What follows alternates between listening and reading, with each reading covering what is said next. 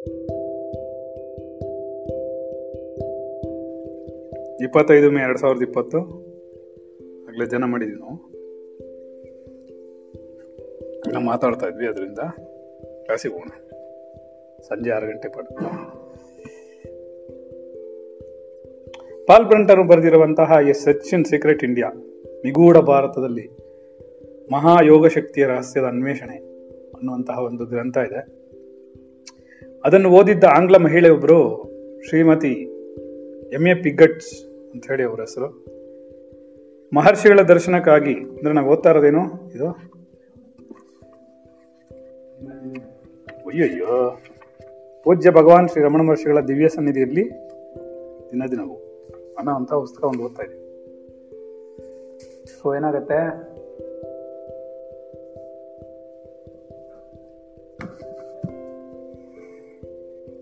ಸರಿ, ಅವರು ಆಕೆ ಆಡುವಂತಹ ಇಂಗ್ಲಿಷ್ ಭಾಷೆ ಮಾತುಗಳನ್ನು ಮಹರ್ಷಿಗಳಿಗೆ ಗೊತ್ತಾಗ್ತಿರ್ಲಿಲ್ಲ, ರಮಣ ಮಹರ್ಷಿಗಳಿಗೆ. ಅದಕ್ಕೆ ಟ್ರಾನ್ಸ್ಲೇಟರ್ ಒಬ್ಬರು ಇರ್ತಿದ್ರು, ಅವ್ರು ಹೇಳಿದ್ದು ಇವ್ರಿಗೆ ಹೇಳೋರು, ಇವ್ರಿಗೆ ಹೇಳಿದ್ದು ಅವ್ರಿಗೆ ಹೇಳೋರು, ತಮಿಳಲ್ಲಿ ಹೇಳೋರು, ತಮಿಳಲ್ಲಿ ಹೇಳಿದ್ನ ತಿರುಗಿ ಇಂಗ್ಲೀಷಲ್ಲಿ ಹೇಳೋರು, ಈ ಥರ ಒಬ್ಬ ರೆಡಿ ಇದ್ರು.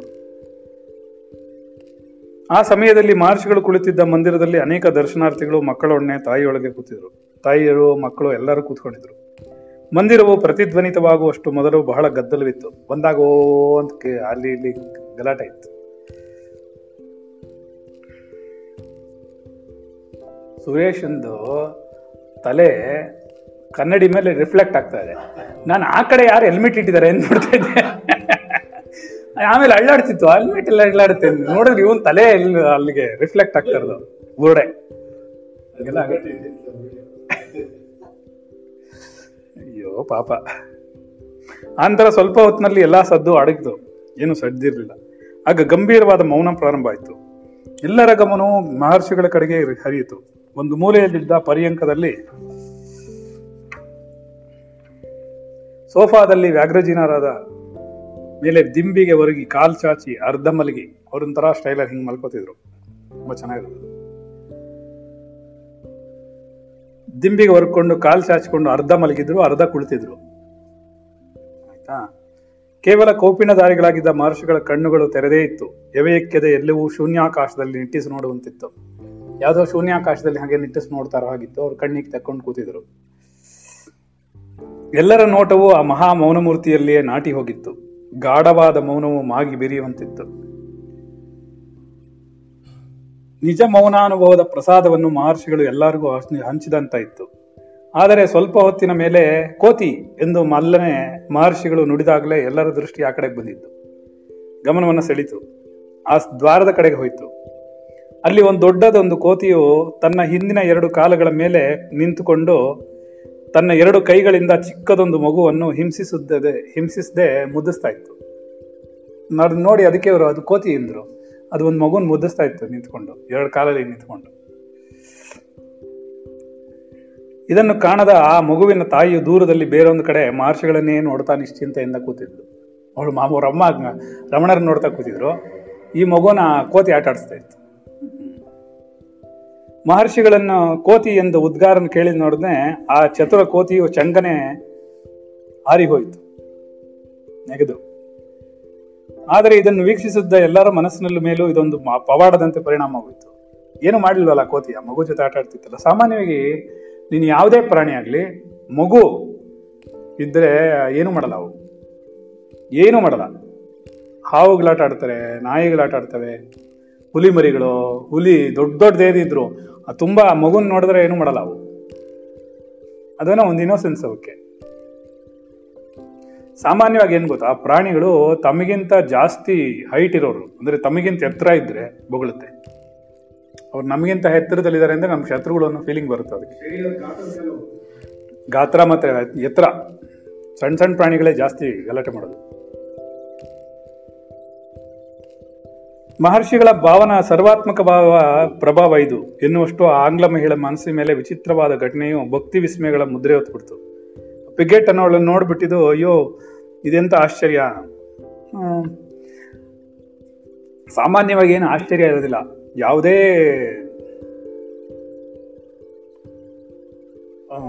ಸಾಧು ಸಂತರ ಮನಸ್ಸು ತುಂಬಾ ಶಾಂತವಾಗಿದೆ ಅಂತಂತಂದ್ರೆ ಅದ್ರ ಮುಂದೆ ಕೂತ್ಕೊಳ್ಳೋ ಎಲ್ಲಾ ಜೀವಿಗಳಿಗೂ ಮನಸ್ಸು ಶಾಂತವಾಗಿಬಿಡುತ್ತೆ. ಅದು ಒಂಥರ ವೈಬ್ರೇಷನ್, ಅಂದ್ರೆ ಚಿಂತನ ತರಂಗಗಳು. ನಾವೇನು ನಿಮ್ಗೆ ಹಂಚ್ತೀವೋ ಅದು ಹಾಗೇ ಸ್ಪ್ರೆಡ್ ಆಗ್ತಾ ಹೋಗುತ್ತೆ, ಗೊತ್ತಾಯ್ತಾ? ಸರಿ, 7 ಜನವರಿ 1935 ಎಲ್ಲೋಗಿದ್ದೀವಿ ನಾವು? 85 ವರ್ಷಗಳ ಹಿಂದೆ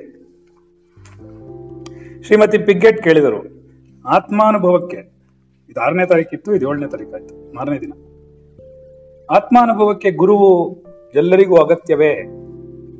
ನಮ್ಮ ಹಿಂಗೆಲ್ಲ ಪ್ರಶ್ನೆ ಕೇಳಿದ್ರೆ ನಮ್ಮ ಹುಡುಗರು ಇವತ್ತಿನವರೆಗೂ ಅಗತ್ಯ ಅನ್ಕೊಂಡಿದ್ದಾರೆ. ಅಗತ್ಯವಾ? ಆತ್ಮಾನುಭವಕ್ಕೆ, ಪರಮಾತ್ಮನ ಹತ್ರ ಹೋಗೋಕ್ಕೆ ಗುರುವಿನ ಅಗತ್ಯ ಇದೆಯಾ ಇಲ್ವಾ? ಏನು ಅಗತ್ಯ ಇದೆಯಾ? ಯೋಚನೆ ಮಾಡ್ತೇನೆ. ಸುಮ್ಮನೆ ಎಫ್ ಎಂ ರೇಡಿಯೋ ಸಾಕ್ರಿ, ಆತ್ಮನ ಗುರು ಅಂತೆ, ಗುರು ಅಲ್ವಂತ ಪಾಡ್ಕಾಸ್ಟ್ ಇದ್ರೆ ಸಾಕು. ಏನು ಬೇಕಾ ಬೇಡವಾ? ಗುರುಗಳ ಅಗತ್ಯ ಬೇಡವಾ? ಅದೆಲ್ಲ ಗೊತ್ತಿಲ್ಲ. ಅವಳು ಪಾಪ ಪಿಗ್ಗೆಟ್ ಅನ್ನೋಳು, ಅವಳಿಗೆ ಸಾಮಾನ್ಯ ಮನುಷ್ಯ, ಅವಳು ಕೇಳ್ತಾ ಇದ್ದಾಳೆ ಗುರುವಿನ, ನೀನೇನು ಎಕ್ಸ್ಟ್ರಾರ್ಡಿನರಿನಾ? ಮತ್ತೆ ಅಗತ್ಯ ಇದೆಯಾ ಇಲ್ವಮ್ಮ? ಇದೆ. ಹ್ಮ್ ಹ್ಮ್ ಏನ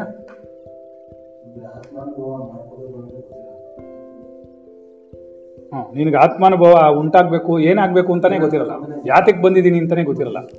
ಸರಿ, ನೀ ಯಾಕೆ ಬಂದಿದ್ದೀ ಈಗ? ಹೋಗ್ಲಿ ಆ ಮಗು ಹೇಳು, ಅದು ಗೊತ್ತಿಲ್ಲ.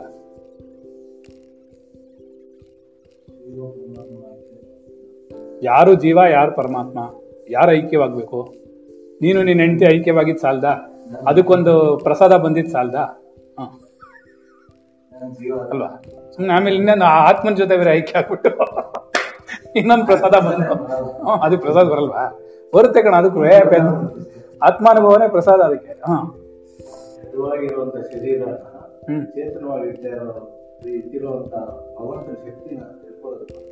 ಭಗವಂತ ಹಂಗಂದ್ರೇನು?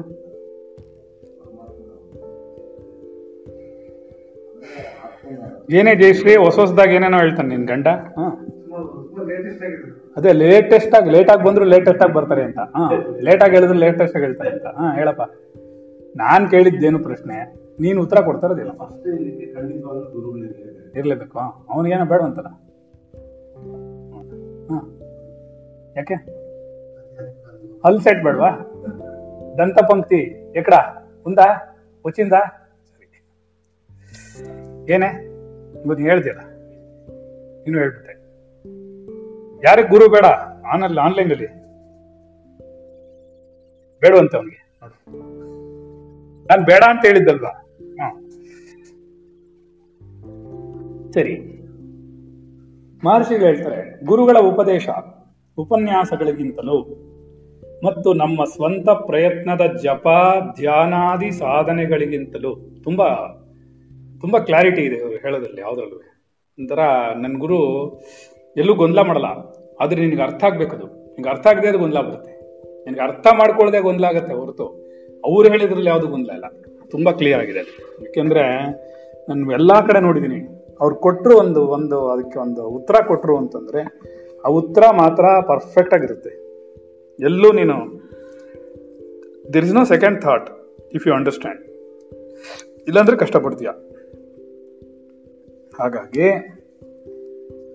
ಗುರುಗಳ ಉಪದೇಶ ಉಪನ್ಯಾಸಗಳು ಅದಕ್ಕಿಂತಲೂ ನಮ್ಮ ಸ್ವಂತ ಪ್ರಯತ್ನದ ಜಪಧ್ಯಾನಾದಿ ಸಾಧನೆಗಳಿಗಿಂತಲೂ ಆತ್ಮಾನುಭವಕ್ಕೆ ಗುರು ಕರುಣೆಯೇ ಹೆಚ್ಚು ಕಾರಣವಾಗಿದೆ. ನೀನು ಏನು ಬೇಕಾದ್ರೂ ಮಾಡು, ನೀನು ಜಪ ಮಾಡು, ನೀನು ಧ್ಯಾನ ಮಾಡು, ನೀನು ಸಾಧನೆ ಮಾಡು, ಏನು ಬೇಕಾದ್ರೂ ಮಾಡು, ಅದನ್ನು ಹೇಳ್ತದೆ. ಗುರುಗಳ ಉಪದೇಶ ಕೇಳ್ತೀಯ, ಸರಿ. ಉಪನ್ಯಾಸಗಳನ್ನು ಕೇಳ್ತೀಯ, ಸರಿ. ನಿನ್ನ ಸ್ವಂತ ಪ್ರಯತ್ನನೂ ಮಾಡ್ತೀಯ, ಧ್ಯಾನಾದಿಗಳನ್ನು ಮಾಡ್ತೀಯ, ಸಾಧನೆಗಳನ್ನು ಮಾಡ್ತೀಯ, ಜಪ ಮಾಡ್ತೀಯ. ಇದೆಲ್ಲ ಮಾಡಿದ್ರೂ ಕೂಡ ಗುರುವಿನ ಅನುಗ್ರಹವಿಲ್ಲದೆ ಇದ್ರೆ, ಗುರು ಯಾರೊಬ್ಬ ಇನಿಷಿಯೇಟ್ ಮಾಡಿದನು, ಬಿಕಾಸ್ ಅವನು ಇನಿಷಿಯೇಟ್ ಮಾಡೋದನ್ನು ತುಂಬ ಮುಖ್ಯ. ಗುರು ತುಂಬ ಮುಖ್ಯ, ಬಿಕಾಸ್ ಅವನೇ ಬರೆಯೋದು ಎಲ್ಲದನ್ನು, ಅವನೇ ನೀನೇನು ಕರ್ಕೊಂಡು ಹೋಗೋದು ಎಲ್ಲಿವರೆಗೂ. ಆದ್ರಿಂದ ಅವ್ನು ಇಲ್ದೆ ನೀನ್ ಏನು ಮಾಡಕ್ಕೆ? ಗುರುಕರಣೆ ಹೆಚ್ಚು ಕಾರಣವಾಗುತ್ತೆ ನಿನ್ಗೆ. ಎಲ್ಲಿ ಇದೆಲ್ಲಕ್ಕಿಂತ ಗುರುಕರಣೆ ಒಂದ್ ಬಂದ್ಬಿಟ್ರೆ ಆಟೋಮೆಟಿಕ್ ಆಗಿ ಸರಿ ಹೋಗುತ್ತೆ. ನಿನ್ಗೇನಾಗತ್ತೆ ಗೊತ್ತಾ, ಜ್ಞಾನದಲ್ಲಿ ಕೊರತೆ ಉಂಟಾಗುತ್ತೆ. ಕೊರತೆ ಅಂತಂದ್ರೆ ಒಂದು ಕೇಳಿರ್ತೀಯ, ಒಂದ್ ಪಾಠ ಕೇಳಿರ್ತೀಯ, ಒಂದ್ ಪಾಠ ಕೇಳಿರಲ್ಲ, ಒಂದ್ ಕ್ಲಾಸಿಗೆ ಬರೋಕ್ಕಾಗಿರುತ್ತೆ, ಒಂದ್ ಕ್ಲಾಸಿಗೆ ಬರೋಕ್ಕಾಗಿರಲ್ಲ. ಇದೆಲ್ಲ ಎಲ್ಲೋ ಒಂದು ಮಧ್ಯ ಬಿಟ್ಟೋಗಿರುತ್ತೆ ನೋಡು. ಈಗ ನೀವು ಕಂಪ್ಯೂಟರಲ್ಲಿ ಗೊತ್ತಿರೋ ಮಕ್ಕಳಿಗೆ ಡಿಫ್ರಾಗ್ಮೆಂಟೇಶನ್ ಅಂತ ಮಾಡುತ್ತೆ, ಡಿಸ್ಕ್ನ ನೋಡಿದಿರಾ? ಡಿಫ್ರಾಗ್ಮೆಂಟೇಶನ್ ಅಂತ ಮಾಡುತ್ತೆ. ಹಂಗಂದ್ರೆ ಏನಂತಂದ್ರೆ, ಈಗ ಹಲವಾರು ಲಕ್ಷಾಂತರ ಫೈಲ್ಸ್ ಇದೆ ಅದರಲ್ಲಿ, ಕಂಪ್ಯೂಟರ್ಲಿ. ಅದೆಲ್ಲ ಲೋಡ್ ಮಾಡುವಾಗ ತಗೊಂಡ್ ಬರುತ್ತೆ. ಮತ್ತೆ ನೀನು ತಕ್ಷಣ ಶೆಡ್ ಡೌನ್ ಮಾಡ್ತಿರೋದ್ರಿಂದ ಬೇರೆ ಬೇರೆ ತರ ನೀನು ಯಾವಾಗ ಶೆಡ್ ಡೌನ್ ಮಾಡ್ತೀಯೋ ಅವಾಗ ಇದನ್ನು ವಾಪಸ್ ಅಲ್ಲಿಗೆ ಜೋಡ್ಸಕ್ಕಾಗಲ್ಲ. ಅದಕ್ಕೆ ಫ್ರಾಗ್ಮೆಂಟೇಶನ್ ಆಗಿರುತ್ತೆ. ಇದು ಫ್ರಾಗ್ಮೆಂಟೇಶನ್ ಅಂತಂದ್ರೆ ಮಧ್ಯದಲ್ಲಿ ಗ್ಯಾಪ್ ಕೂತ್ಕೊಳ್ಳುತ್ತೆ, ಗೊತ್ತಾಗ್ತಿದ್ಯಾ? ಸೊ ಮಧ್ಯದಲ್ಲಿ ಗ್ಯಾಪ್ ಕೂತ್ಕೊಳ್ಳುತ್ತೆ, ಅದರಿಂದ ಸ್ಪೇಸ್ ಜಾಸ್ತಿ ತಗೊಳುತ್ತೆ, ಡಿಸ್ಕ್ ಸ್ಪೇಸ್ ಜಾಸ್ತಿ ತಗೊಳುತ್ತೆ. ನೀನು ಅದನ್ನೇನಾದ್ರೂ ಡಿಫ್ರಾಗ್ಮೆಂಟೇಶನ್ ಮಾಡಿದ್ರೆ ಮತ್ತೆ ಅದೆಲ್ಲ ಚಲಾಪಿಲಿ ಆಗಿ ಅವನ್ನೆಲ್ಲ. ಇವಾಗ ನಮ್ಮ ಮನೇಲಿ ನಮ್ಮ ಹುಡುಗರೆಲ್ಲ ನಾವು ಸಾಮಾನುಗಳು ಕೊಟ್ಟರೆ ತೊಗೊಂಡೋಗಿ ಬೀರಲು ಹಿಂಗೆ ಎಸ್ದಿರಲ್ವಾ, ಎಲ್ಲ ವಾಪಸ್ ಇಡಲ್ಲ, ಕರೆಕ್ಟಾಗಿ ಜೋಡಿಸಿಡಲ್ಲ. ಅದು ಎಲ್ಲ ತೆಗೆದು ಹಿಂಗೆ ಬಿಸಾಕ್ಬಿಟ್ಟು ಹೋಗ್ಬಿಡ್ತಾರೆ. ನಾನು ಆಮೇಲೆ ಹೋಗ್ಬಿಟ್ಟು ಮತ್ತೆ ಡಿಫ್ರಾಗ್ಮೆಂಟೇಶನ್ ಮಾಡ್ಬೇಕು. ಆ ಥರ ಇದು ಹಾಗೆ ಆಗಿರುತ್ತೆ. ಏನಂತಂದ್ರೆ ನೀನು ಎಲ್ಲೋ ಮಿಸ್ ಮಾಡ್ಕೊಡ್ತೀಯ. ಆ ಡಿಫ್ರಾಗ್ಮೆಂಟೇಶನ್ ಮಾಡುವಾಗ ಅಥವಾ ನೀನು ಜೋಡಿಸ್ಕೊಳ್ಳುವಾಗ ನಿನ್ನ ಜೋಡಣೆಯಲ್ಲಿ ಹಲವಾರು ಫೈಲ್ಸ್ ಮಿಸ್ ಆಗುತ್ತೆ ಅಥವಾ ಮಿಕ್ಸ್ ಆಗ್ಬಿಡುತ್ತೆ ಬೇರೆ ಬೇರೆ ಕಡೆಗೆ. ಆ ಬೇರೆ ಬೇರೆ ಕಡೆಗೆ ಹೋಗ್ಬಿಟ್ಟಾಗ you will be in trouble, ಗೊತ್ತಾಗಿಲ್ವಾ? ಅದಕ್ಕೆ ಗುರುಕರಣೆ ಬೇಕು. ಯಾಕೆ ಅಂದ್ರೆ ಆ ಗ್ಯಾಪ್ ಫಿಲ್ ಅಪ್ ಮಾಡ್ಬೇಕು ಅವನು. ಅವನಿಗೆ ಮಾತ್ರ ಗೊತ್ತಿರುತ್ತೆ ಈ ಫೈಲ್ ಇಲ್ಲೇ ಇದೆ. ನೀನ್ ಮಾಡ್ಕೊಳಕ್ ಆಗೋದಿಲ್ಲ ನಿನ್ ಕೈಲಿ. ನೀನ್ ಏನ್ ಮಾಡ್ತೀಯ ಅಂದ್ರೆ ಒಂದೊಂದ್ ಪಾಠ ಒಂದೊಂದ್ ತರ ಬಂದಿರುತ್ತೆ, ಒಂದೊಂದ್ ದಿನ ಒಂದೊಂದ್ ತರ ಲೈಟ್ ಹಾಕ್ಬಿಡ್ತಾರೆ. ಎಂಕೋ ಲೈಟ್ ಹಾಕ್ಬಿಡು ಏನೋ, ಗೊತ್ತಾಗಿಲ್ವಾ? ಸೊ ನಿನಗೆ ನೀನ್ ಆ ಡಿಫ್ರಾಗ್ಮೆಂಟೇಶನ್ ಮಾಡ್ಕೊಳಕ್ಕೂ ನಿನ್ ಗುರು ಬೇಕು. ನಿನ್ ಸಂಸ್ಕಾರವನ್ನು ಸ್ಟ್ರೀಮ್ ಲೈನ್ ಮಾಡಕ್ಕೂ ನಿನ್ ಗುರುನೇ ಬೇಕು. ನೋಡು, ನಾನು ಯಾವತ್ತಿಗೂ ನನ್ನ ಗುರುನ್ ಬಿಟ್ಟು ಆತ್ಮನ ಆಗಕ್ಕೆ ಸಾಧ್ಯನೇ ಇಲ್ಲ, ಬರ್ದಿಟ್ಕೋ. ರೈಟ್? ಅವನು ಯಾರು ಗುರು? ಪರಮಾತ್ಮನ ರೂಪ. ಈ ಜನ್ಮದಲ್ಲಿ ಈ ಶರೀರ ಇರ್ಬೋದು, ಮುಂದಿನ ಜನ್ಮದಲ್ಲಿ ಇನ್ನೊಂದು ಶರೀರ ಇರ್ಬೋದು, ಮುಂದಿನ ಜನ್ಮದಲ್ಲಿ ಹಿಂಗೆ ಇನ್ನೊಬ್ಬ ಗುರು ಇರ್ಬೋದು. ಬಟ್ ಗುರು ಇಸ್ ಗುರು. ಅವನು ಏನ್ ಮಾಡ್ತಾನೆ ಅಂತಂದ್ರೆ, ಅವನು ಋಷಿ ಲೋಕದಲ್ಲೋ ಅಥವಾ ಇನ್ನೊಂದು ಲೋಕದಲ್ಲೋ ಅವ್ರು ಏನ್ ಮಾಡ್ತಾರೆ, ನಮ್ಮ ಜೀವರಾಶಿಗಳನ್ನ ನಾವು ಹ್ಯಾಂಡ್ ಓವರ್ ಮಾಡ್ತೀವಿ. ಯಾವಾಗ ನಾವು ಆತ್ಮನಾಗ್ಬಿಡ್ತೀವೋ ಅವಾಗೆಲ್ಲ ನಾವು ಬೇರೆ ಇನ್ನೊಂದು ಕ್ರಿಯೇಷನ್ ಮಾಡಿಬಿಟ್ಬಿಡ್ತೀವಿ. ಅವಾಗೇನಾಗತ್ತೆ, ಆ ಗುರು ಫಾಲೋ ಮಾಡ್ಕೊಂಡು ಹೋಗ್ತಾನೆ, ಅವ್ನು ನಿನಗೆ ಬರ್ತಾನೆ. ಅವನಿಗೆ ನೀನು ಇವಾಗ ಈ ಜನ್ಮದಲ್ಲಿ ಈ ಶರೀರ ನೋಡ್ಬಿಟ್ಟು ನಿನ್ ಗುರು ಅಂತ ಗುರುತಿಸ್ತಾ ಇದೆಯಾ, ಮುಂದಿನ ಜನ್ಮದಲ್ಲಿ ನಿನ್ ಗುರುನೇ ಅಲ್ವಾ? ಅವ್ನು ಯಾವ ಶರೀರದಲ್ಲಿದ್ರೆ ಹಿಂಗೇನು, ನಿನ್ಗೆ ಬೇಕಿರೋದು ಜ್ಞಾನ. ನಿನ್ನ ಲೆವೆಲ್ಗೆ ಏನು ಜ್ಞಾನ ಬೇಕೋ ಆ ಲೆವೆಲ್ಗೆ ಬ್ರಹ್ಮವಿದ್ ವರಿಷ್ಠ ಇನ್ನೊಬ್ಬ ಇರ್ತಾನೆ. They'll be there. Don't worry about that. ನಿಮ್ಗೆ ಯಾವತ್ತೂ ನೀನು ಶರಣಾಗತಿಯನ್ನು ಮಾಡಿಕೊಂಡು ಹೊಟ್ಟೆ ಒಂದಕ್ಕೆ ಬರ್ತಾ ಇದೆ. ಯಾಕೆ ನೀನ್ ಹೆಂಡತಿ ಊಟ ನೀನೇ ಮಾಡ್ತೀಯ? ಲಾಕ್ಡೌನ್ ಕತೆ. ನೀನ್ ಹೆಂಡತಿಗೆ ಬರ್ತಾ ಇದ್ರೆ ಸರಿ ಅಷ್ಟೆ, ನಿನ್ನಿಂದ ಲಾಕ್ಡೌನ್ ಪರಿಣಾಮ ಅಲ್ವಾ? ಓಕೆ, ಚೆನ್ನಾಗಿ ತಿನ್ಬಿಡೋದು ಮಾಡ್ಕೊಂಡು ನೀನಾಗತ್ತೆ. ನಾನು ಅದೇ ನೋಡಿದೆ, ಒಬ್ರು ಸ್ಟೇಟಸ್ ಅಲ್ಲಿ ದಿನ ಬಜ್ಜಿ ಪಕೋಡ ಇದು ಬೋಂಡ ಏನೇನು ಉದ್ದಕ್ಕೆ ಹಾಕ್ತಾರಪ್ಪ ಸ್ಟೇಟಸ್. ನನಗಂತೂ ಆಶ್ಚರ್ಯ ಆಯ್ತು, ದಿನ ತಿಂತ ಇದಾರೆ ಮಾಡ್ಕೊಂಡು ಎಣ್ಣೆ ತಿಂದಿನ. ಏನಾಗಬೇಕು 60 ದಿನದಲ್ಲಿ ಹೊಟ್ಟೆ?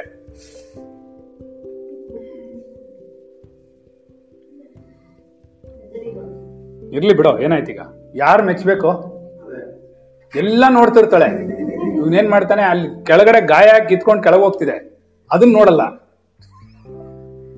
ಅದಕ್ಕೆ ಹೇಳಿದ್ರು ನಾನು ಯಾವಾಗ್ಲೂ ಎಲ್ಲ ಕರೆಕ್ಟ್ ಆಗಿ ಸಿಂಕ್ರನೈಸ್ ಮಾಡ್ತೀನಿ.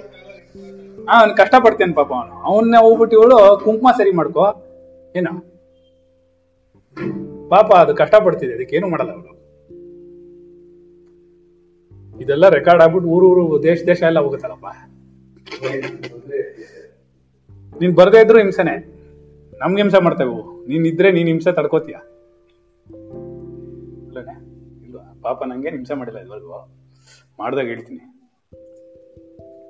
ಅರ್ಥ ಆಯ್ತಾ? ಹಾಗಾದ್ರೆ ಸೊ ಗುರುವಿನ ಅನುಗ್ರಹವೇ ದುಡ್ದು, ಗುರುವಿನ ಕರುಣೆನೇ ದುಡ್ದು. ಗುರುಕರುಣೆ ಇದ್ ಬಿಟ್ರೆ, ತಮಿಳ್ನಲ್ಲಿ ಒಂದು ಇದಿದೆ, ಏನ್ ಹೇಳ್ತಾರೆ, ಅದೇ ಗುರು ಪಾರ್ವಿ ಯಾಲೆ ಕೋಟಿ ದೋಷಂ ನೀಗುಮ್ ಅಂತ. 1 ಕೋಟಿ ದೋಷವಿದ್ರೂ ಪರವಾಗಿಲ್ವಂತೆ, ಆ ಗುರುವಿನ ಒಂದೇ ಒಂದು ಕಡೆಗಣ್ಣ ನೋಟದಿಂದ ಕಿತ್ಕೊಂಡು ಹೊರಟೋಗುತ್ತಂತೆ.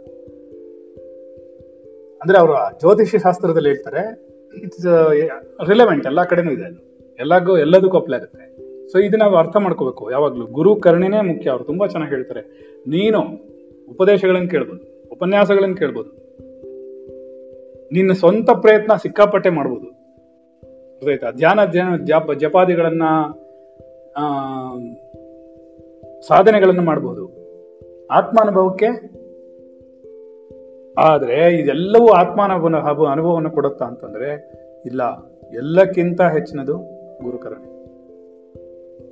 ಗುರುಕರಣೆ ಇಲ್ಲದೆ, ಅದಕ್ಕೆ ಹೇಳಿದ್ವು, ನೀವು ಅಪ್ಪಿ ತಪ್ಪಿನೂ ಕನಸಿನಲ್ಲೂ ನಿಮ್ಮ ಗುರುನೇನು ಮಾತಾಡ್ಬೇಡಿ. ಗುರುದ್ರೋಹ ಇವಾಗ ನಾವು ನೋಡ್ತಿದ್ವಲ್ಲ, ಮಯೂರನ್ ಕೇಸ್, ಗುರುದ್ರೋಹ ಗುರು ಶಾಪವಾಗ್ಬಿಟ್ರೆ ಏನ್ ಬೇಕಾರಾಗತ್ತೆ, ಎಲ್ಲಿಗೆ ಹೋಗ್ಬಿಡುತ್ತದೋ, ಅದನ್ನ ವಾಪಸ್ ತೊಗೊಳಕ್ಕಾಗಲ್ಲ ಅಷ್ಟು ಈಜಿ. ಅವಶ್ಯಕತೆ ಇಲ್ವಲ್ಲ. ನಾನು ಕೇಳೋದು ನಿನ್ಗೆ ಮಿಸ್ಅಂಡರ್ಸ್ಟ್ಯಾಂಡಿಂಗ್ ಇದೆಯಾ, ನೀನ್ ಬಾ ಗುರು ಹತ್ರ ಕೂತ್ಕೋ, ಮಾತಾಡು, ತಪ್ಪು ಸರಿ ಯಾರದು ನೋಡು, ನೀನೇ ಯಾವ್ದೋ ಕನ್ಕ್ಲೂಷನ್ ಡಿಸಿಷನ್ನ ತಗೋಬೇಡ. ನಾವು ಮಾಡ್ತಿರೋದೇ. ನೀವು ಯಾರು ಅಷ್ಟೇ, ಯಾಲ್ಲಿ ಅದು ಗಂಡ ಆಗಿರ್ಲಿ, ಹೆಂಡತಿ ಆಗಿರ್ಲಿ, ಮಕ್ಕಳಾಗಿರ್ಲಿ, ಗುರು ಆಗಿರ್ಲಿ, ಯಾರ ಹತ್ರ ನಾವು ಸಮಾಧಾನವಾಗಿ ಕೂತ್ಕೊಂಡು ಮಾತಾಡಕ್ಕೆ ತಯಾರಿಲ್ಲ. ನಾವು ಹೇಳಿದ್ದೇ ಸರಿ, ನಮ್ಮಗಿನ್ನೇರಿದ್ದೇ ಸರಿ ಅಂತ ಹೇಳ್ಕೊಂಡು ಕೂತಿರ್ತೀವಿ ಹೊರತು ಏನಾಗಿದೆ ಅಂತ ಕೇಳಲ್ಲ ನಾವು. ರೈಟ್? ಏನಾಗ್ತಿದೆ, ನಾವೇನ್ ಮಾಡಿದೀವಿ, ನಾವು ತಪ್ಪು ಮಾಡಿದೀವಿ, ಅವ್ರು ತಪ್ಪು ಮಾಡಿದ್ವಾ, see you should come down ಅಲ್ವಾ. ಈಗ ಗುರು ತಪ್ಪು ಮಾಡಿದ್ರೆ ಗುರು ತಪ್ಪು ಮಾಡಲ್ಲ, ಗುರುಲ್ ಏನೋ ಇರುತ್ತೆ ಅಲ್ವಾ, ಅವ್ನೇನೋ ಮಾಡ್ತಿದ್ದಾನೆ, ಏನೋ ಒಂದು ಕರೆಕ್ಷನ್ ಮಾಡಿದ್ದಾನೆ ಅಂದ್ರೆ ಅದಕ್ಕೇನೋ ಮ್ಯಾಕ್ಸಿಮಮ್ ಇದಿರುತ್ತೆ. ನೀನು ಅದನ್ನ ಕ್ವಶನ್ ಮಾಡಕ್ ಆಗೋದಿಲ್ಲ. ಖಾಲಿ ಇದೆ ಬಂದು ಎದುರ್ಕೊಬೇಡ. ಎಳ್ನೀರು ಕುಡ್ದಾಯ್ತು, ಖಾಲಿ ಪಾತ್ರೆ, ಅವನಿಗೆ ಭಯ ಇಲ್ಲ, ಅವನಿಗೆ ನಾನು ಕೈ ತಾಕ್ಸ್ಬಿಡ್ತೀನಿ ಅಂತ ಭಯ. ತಾಕ್ಸಿದ್ರೆ ಆಮೇಲೆ ಒರೆಸ್ಬೇಕಾಗತ್ತೆ. ಅದು ಸ್ವಲ್ಪ ನಾನು ಈ ಬ್ರಹ್ಮಚಾರಿ ಅಲ್ವಾ, ಕಪಿಚೈತ್ರೆ, ನಾನು ಈಜಾಡ್ತಾ ಇದ್ದೀನಲ್ಲ ಅದಕ್ಕೆ ಕೈ ಹಿಂಗ್ ಮಾಡ್ತಾ ಇರ್ತೀನಿ ಆ ಕಡೆ ಕಡೆ. ಯಾರು ಕೂತಿದ್ರು ಅವಳು ಅದಕ್ಕೆ ದೂರ ಕೂತ್ಕೊತಾಳೆ, ಭಯ ಅವಳಿಗೆ, ಎಲ್ಲಿ ನಾನು ಹೊಡೆದ್ಬಿಡ್ತೀನೋ ಅಂತ.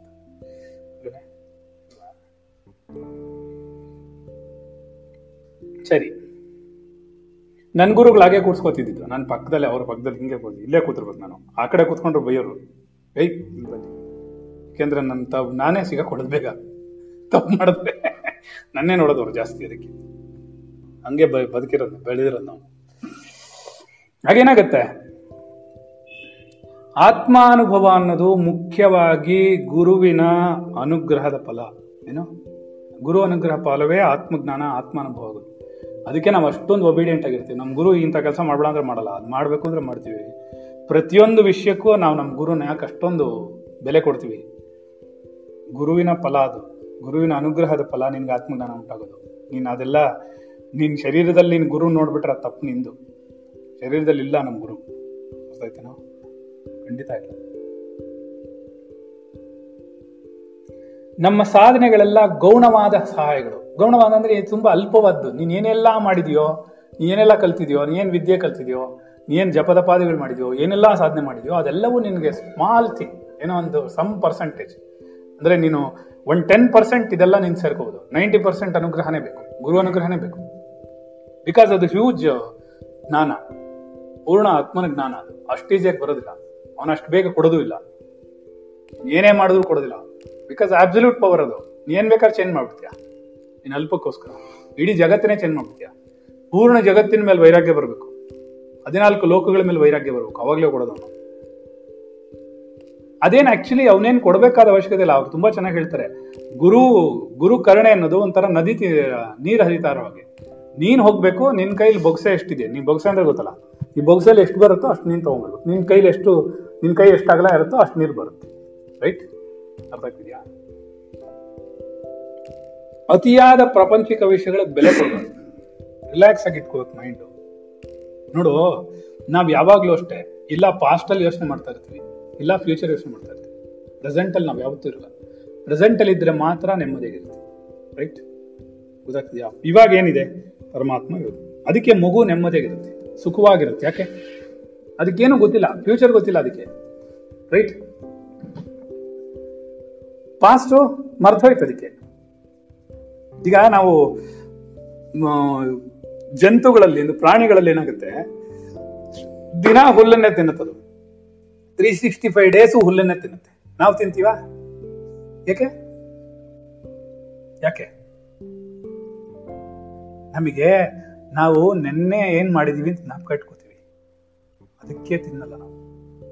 ಏನೋ ನೆನ್ನೆ ಉಪ್ಪಿಟ್ಟು, ಇವತ್ತು ಉಪ್ಪಿಟ್ಟ, ನೆನ್ನೆ ದೋಸೆ, ಇವತ್ತು ದೋಸೆನಾ, ಮೂರೊತ್ತು ದೋಸೆನಾ, ಮೂರೊತ್ತು ಉಪ್ಪಿಟ್ಟ, ನಿಂಗೇನು ಬೇರೆ ಮಾಡಕ್ ಬರಲ್ವಾ, ಜಗಳ ಬಿಡತ್ತಿ. ಅದು ಹಂಗಲ್ಲ, ನೆನ್ನೆ ತಿಂದಿದ್ದು ಹುಲ್ ತಿಂದಿದ್ದೀನಿ ಇನ್ನೊಂದು ಮರ್ತು ಬಿಡುತ್ತೆ. ಬ್ಯೂಟಿ ಅಮರಿಲ್ಲ. ಅದಕ್ಕೆ ಅಷ್ಟು ನೆನ್ನೆ ನಾನೇನು ತಿಂದೆ ಅದಕ್ಕೆ ಅವಾಗ ಫ್ರೆಶ್ ಆಗಿ ಹೊಲ್ತಿರೋ ಅವ್ನು ತಿನ್ನೋನು ತಿಂತಾ ಇರುತ್ತೆ. ಒಂದೇ ಆಹಾರ. ನಮ್ಗೆ ಹಂಗಲ್ಲ, ಈ ಥರ 108 ವೆರೈಟೀಸ್ ಮಾಡಿಕೊಂಡೆ ನಾವು ಹಿಂಗೆ ಹಾಳಾಡ್ತಾ ಇರೋದು. ಅದಕ್ಕೆ ಹೇಳುತ್ತೆ ಗುರುವಿನ ಅನುಗ್ರಹನೇ ಮುಖ್ಯ. ಗುರುವಿನ ಅನುಗ್ರಹ ಇಲ್ಲದೆ ಇದ್ರೆ ನೀನು ಒಂದು ಹೆಜ್ಜೆನೂ ಆತ್ಮನ ಕಡೆಗಿಡಕ್ಕಾಗಲ್ಲ. ನಮ್ಮ ದುರಾಂಕಾರಗಳಿಂದಲೂ ನಮ್ಮ ಒಂದು ಕೆಟ್ಟ ಸ್ವಭಾವಗಳಿಂದಲೂ. ಈಗ ನನ್ನ ಗುರು ಹೇಳಿದ್ನಲ್ಲ, ಏನಾಯ್ತು ನಾನು ನಟರಾಜಂಗೆ ಏನು ಹೇಳಿದೆ, ನಾನು ನಟರಾಜಂಗೆ ಅಪ್ಲಿಕೇಶನ್ ಹಾಕಿದೆ ಎಲ್ಲ ಮಕ್ಕಳಿಗೂ ನನ್ನ ಶರೀರ ಬಿಡಬೇಕಾದ್ರಾಗ ಅಥವಾ ನನ್ನ ಶರೀರ ಬಿಡೋ ಸಮಯದಲ್ಲಿ ಯಾವ ಮಕ್ಕಳು ನನ್ನ ಜೊತೆಲಿ ನಿರಂತರವಾಗಿರ್ತಾರೋ, ಇಡೀ ಜೀವನ ನನ್ನ ಜೊತೆಲಿ ಇರ್ತಾರೋ, ಪಾಠ ಕೇಳ್ತಾ ಇರ್ತಾರೋ, ಯಾರು ನನ್ನ ಶರೀರ ಬಿಡೋವಾಗಿರ್ತಾರೋ ಅಥವಾ ಅವ್ರ ಶರೀರ ಬಿಡೋವಾಗ ನಾನಿದ್ರೆ ನನ್ನ ಡಾಟಾ ಎಲ್ಲ ಟ್ರಾನ್ಸ್ಫರ್ ಮಾಡಬೇಕು ಅಂತ ನಾನು ಅಪ್ಲಿಕೇಶನ್ ಹಾಕಿದೆ. ನಿನ್ನೆ ಅವ್ರೇನು ಹೇಳ್ದೆ ಗೊತ್ತಾ? ಒಂದೇ ಮಾತಾಡ್ದ, ಅವ್ರಿಗೆಲ್ಲ ಯಾರಿಗೆ ಬೇಕು ಅವ್ರಿಗಾಕ ಕೇಳು ಅಂದ, ನಿನ್ನ ಜೊತೆಗೆ ಅದಕ್ಕೆ ಕಮಿಟ್ಮೆಂಟ್ ಬೇಡವಾ ಅಂದ, ಯೋಗ್ಯತೆ ಬೆಳೆಸ್ಕೊಬಿಡುವ ಅಂದ. ನನ್ನ ನೀನ್ ಸರಿನಪ್ಪ, ನೀನ್ ಕೊಟ್ಟೆ ನಿನ್ ಗುರು ಕರಣೆ, ಸ್ವೀಕರಿಸೋ ಯೋಗ್ಯತೆ ನಿಂಗಿರ್ಬೇಕಲ್ಲ, ಅದಕ್ಕೆ ನೀನು ಸ್ವಲ್ಪ ಪ್ರಯತ್ನ ಮಾಡ್ಬೇಕಲ್ಲ. ಸುಮ್ಮನೆ ಹಂಗೆ ಇದ್ಬಿಟ್ರೆ ಆಯ್ತು, ನಾನೇನೋ 5 ಎಳ್ನೀರು ತಂದು ಕೊಟ್ಟಿದ್ದೀನಿ ಇವತ್ತು, ಗುರುಗಳು ನಮ್ಗೆ ಹೋಗೋವಾಗ ಜ್ಞಾನ ಕೊಟ್ಬಿಡ್ತಾರೆ, ಹಂಗಾಗುತ್ತಾ? ಸಾಧ್ಯ ಇಲ್ಲ. ಅದಕ್ಕೆ ನೀನು ಶ್ರಮ ಹಾಕ್ಬೇಕು. ಅವಾಗ ಅದಕ್ಕೆ ನಾ ಆಮೇಲೆ ಏನು ಹೇಳಿದ್ರು, ನನ್ಗೆ ಹೇಳಿದ್ರು ಎಲ್ಲಾರ್ದು ಪಾಸ್ ಮಾಡೋಣ, ಏನು ತೊಂದರೆ ಇಲ್ಲ, ಆದ್ರೆ ಅವ್ರವ್ರ ಯೋಗ್ಯತೆ ಪ್ರಕಾರ ಆಗುತ್ತೆ, ಪೂರ್ಣವಾಗತ್ತೆ ಅಂತ ಹೇಳಕ್ಕಲ್ಲ. ಯಾರು ಕ್ಲೀನಾಗಿ ಎಲ್ಲಾನು ಕಲ್ತ್ಕೊಂಡು ಮಾಡ್ಕೊಂಡು ಅವ್ರಿಗೆ ಮ್ಯಾಕ್ಸಿಮಮ್ ಲೆವೆಲಲ್ಲಿ ಅವ್ರ ಚಿಂತನೆಗೆ ಸಂಸ್ಕಾರಕ್ಕೆ ಎಷ್ಟೆಲ್ಲ ಶಕ್ತಿ ಇದೆಯೋ ಅಷ್ಟೆಲ್ಲ ಯುಟಿಲೈಸ್ ಮಾಡ್ಕೋತಾರೋ ಅವ್ರಿಗೆ ಬರುತ್ತೆ. ಖಂಡಿತ ನಮ್ಗನ್ಸುತ್ತೆ ಇದು ಬೋರ್ ಹೊಡೆದು ಬಿಡುತ್ತೆ. 60 days ಇಂದ ನಾವು ಪ್ರತಿದಿನ 8 hours ಕ್ಲಾಸ್ ಮಾಡ್ತೀವಿ ಅಂದ್ರೆ ನನಗೇನಾಗಲ್ಲ, ಯಾಕಂದ್ರೆ ನಾನು 24 hours ನನ್ನ ಆತ್ಮಚಿಂತನೆ ಇರೋದು. ಎಲ್ಲರೂ ಆ ಥರ ಆಗಲ್ಲ ಅಲ್ಲ, ಬೋರ್ ಹೊಡೆಯುತ್ತೆ. ಅರ್ಥ ಆಯ್ತಾ? ತುಂಬಾ ಕಷ್ಟ. ಅದಕ್ಕೇನಾಗತ್ತೆ, ಗುರು ಅನುಗ್ರಹವೇ ಅತ್ಯಾವಶ್ಯಕವೂ ಅನಿವಾರ್ಯವೂ ಅಂತಾರೆ. ಏನು ಅನಿವಾರ್ಯ ಅಂದ್ರೆ